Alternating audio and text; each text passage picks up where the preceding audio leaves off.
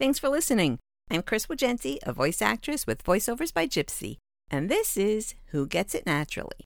Music was composed and performed by V. Karaitis. I am not selling anything, diagnosing anything, offering any cures, or replacing your doctor. If you're pregnant, please consult your doctor before trying anything new. Everyone is different, so you may need to tweak the recipes a bit to work for you. Always start with the least amount of essential oils. You can always add, you can't take away. And remember, these remedies don't last forever. You need to reapply as needed. If you are allergic to any of the ingredients I use, please substitute for something you're not allergic to. Just because it's natural doesn't mean you can't be allergic to it. And you'll see what I mean today. Welcome. Hope you're doing well. Every time I check the stats, I'm seeing new towns pop up on the list. Thank you for downloading. This is so awesome. Shout out to new listeners in Hasbrouck Heights, New Jersey, Ashburn, Virginia, and Spokane, Washington. Today is gonna be a little weird.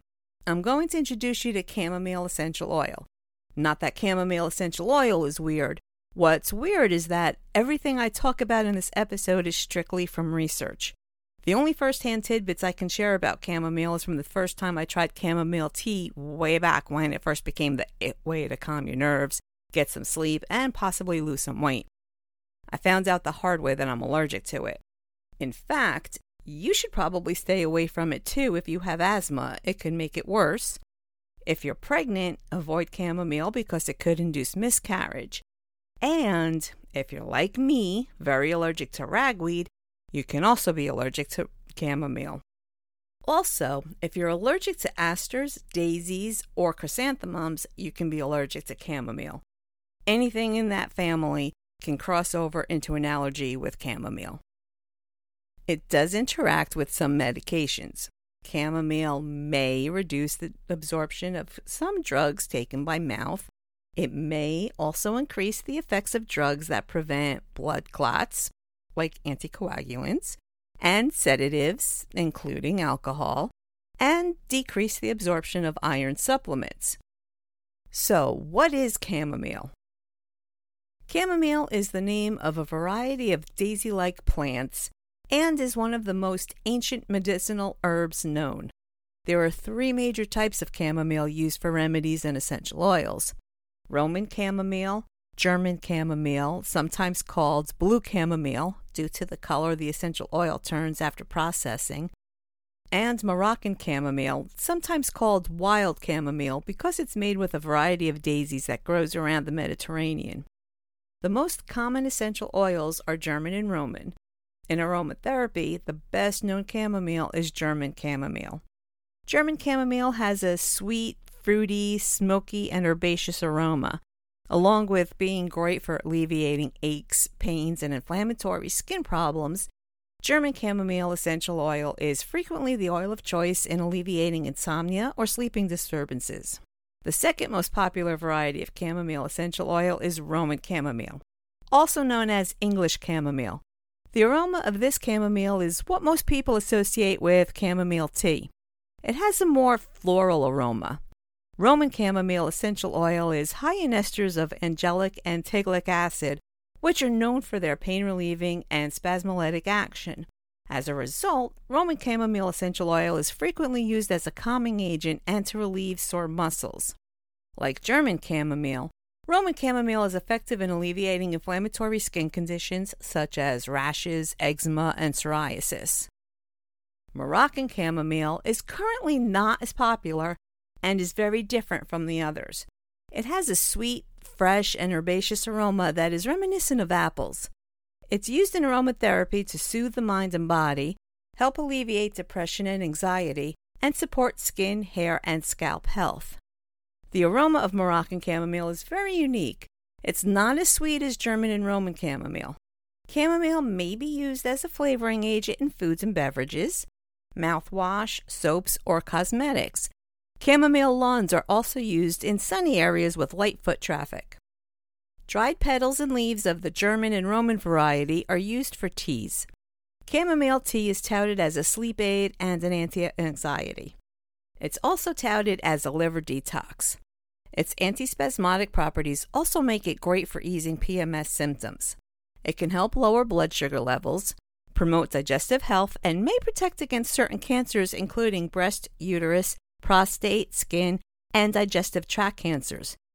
Check out https colon slash slash www.ncbi.nlm.nih.gov slash pmc slash articles slash pmc 2874462 slash for more information on that. It's also a great liver cleanse.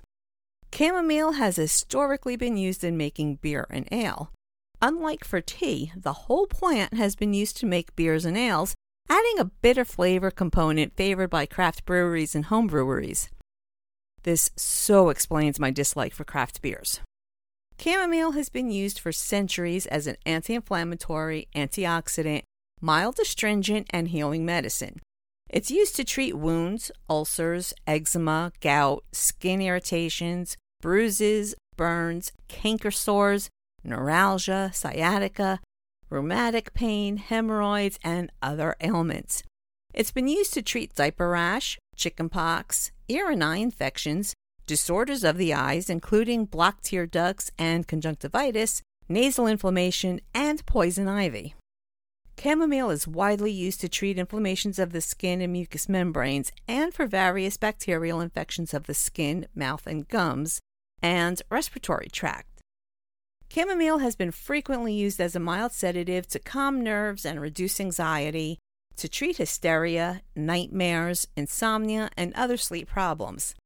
Chamomile has been valued as a digestive relaxant and has been used to treat various gastrointestinal disturbances, including flatulence, indigestion, diarrhea, anorexia, motion sickness, nausea, and vomiting. So, if you're not into ginger or peppermint and not allergic to it, you can try chamomile. Chamomile has also been used to treat colic, croup, and fevers in children. It has been used as an emmenagogue and a uterine tonic in women. It's also effective in easing arthritis pain, back pain, bed sores, and stomach cramps. Okay, most of this is just using the plant itself. Let's dive a little deeper into the essential oils. There is a slight difference between them. The biggest differences in Roman and German chamomile are in terms of the plants themselves. Roman chamomile, also known as Russian or English chamomile, is a perennial, where German or blue chamomile is an annual. Roman chamomile grows low to the ground, spreading out, whereas German chamomile grows in a more upright fashion without spreading. When it comes to the essential oils, they each have different amounts of each chemical compounds in them, giving them basically the same properties. However, one will be better than the other depending on the property. For instance, German chamomile contains more chamazulene, which makes it a much deeper shade of blue than Roman. And since this is the compound that gives chamomile its anti inflammatory property, German chamomile essential oil is better for inflammation than Roman chamomile essential oil. Let's dig a little deeper. German or blue chamomile essential oil combats inflammation, provides pain relief, supports your digestive system, promotes the healing of minor skin wounds, irritations, and imperfections like eczema and rashes, supports your respiratory system, boosts your mood with a soothing, calming, and balancing effect, which can be beneficial for irritability, anger, anxiety, stress, and tension, improves your sleep quality, supports a healthy immune system, disinfects surfaces, and combats allergy symptoms, unless you're allergic to it. It is deemed generally safe for cats and dogs, but remember, like all other essential oils, you need to be careful. Cats and dogs have a much stronger sense of smell than humans do, so less is definitely better. And your pet can be allergic to it too, even if you're not. Roman chamomile essential oil has a sweet floral scent, while German chamomile essential oil has a more herbaceous aroma with floral undertones. While both oils have similar therapeutic properties, German chamomile essential oil is generally considered to be more effective for treating inflammation and skin conditions, while Roman chamomile essential oil is often used for its calming and sedative effects. Roman chamomile essential oil has been proven to fight anxiety and depression, relieve allergies, alleviate PMS symptoms, reduce insomnia, boost skin health, support digestive health, promote heart health, relieve pain from arthritis, inhibit growth of skin, prostate, breast, and ovarian cancers, and can safely be used on children. May not sound like much, but remember, boost skin health includes eczema, acne, irritation, digestive health includes colitis, flatulence, bloating, upset stomach, diarrhea, and so on. The ancient Egyptians used Roman chamomile as a symbol of their dedication to their gods, like Ra, the god of sun. Moroccan chamomile essential oil comes from more of a weed than a plant. It's still part of the daisy family, so the same warnings apply. It's mostly found in North Africa, Morocco, Algeria, Libya, and Tunisia. But this species has also been known to occur in the northern side of the Mediterranean, Spain, Italy, Greece, France, and Albania. Moroccan chamomile essential oil is often used for perfumes and other skin products that calm and soothe the skin. A study confirms that Moroccan chamomile essential oil has different oil compositions depending on the area in which the plant is grown. In some areas, the concentrations of the oils would be higher than that of the same species in different areas.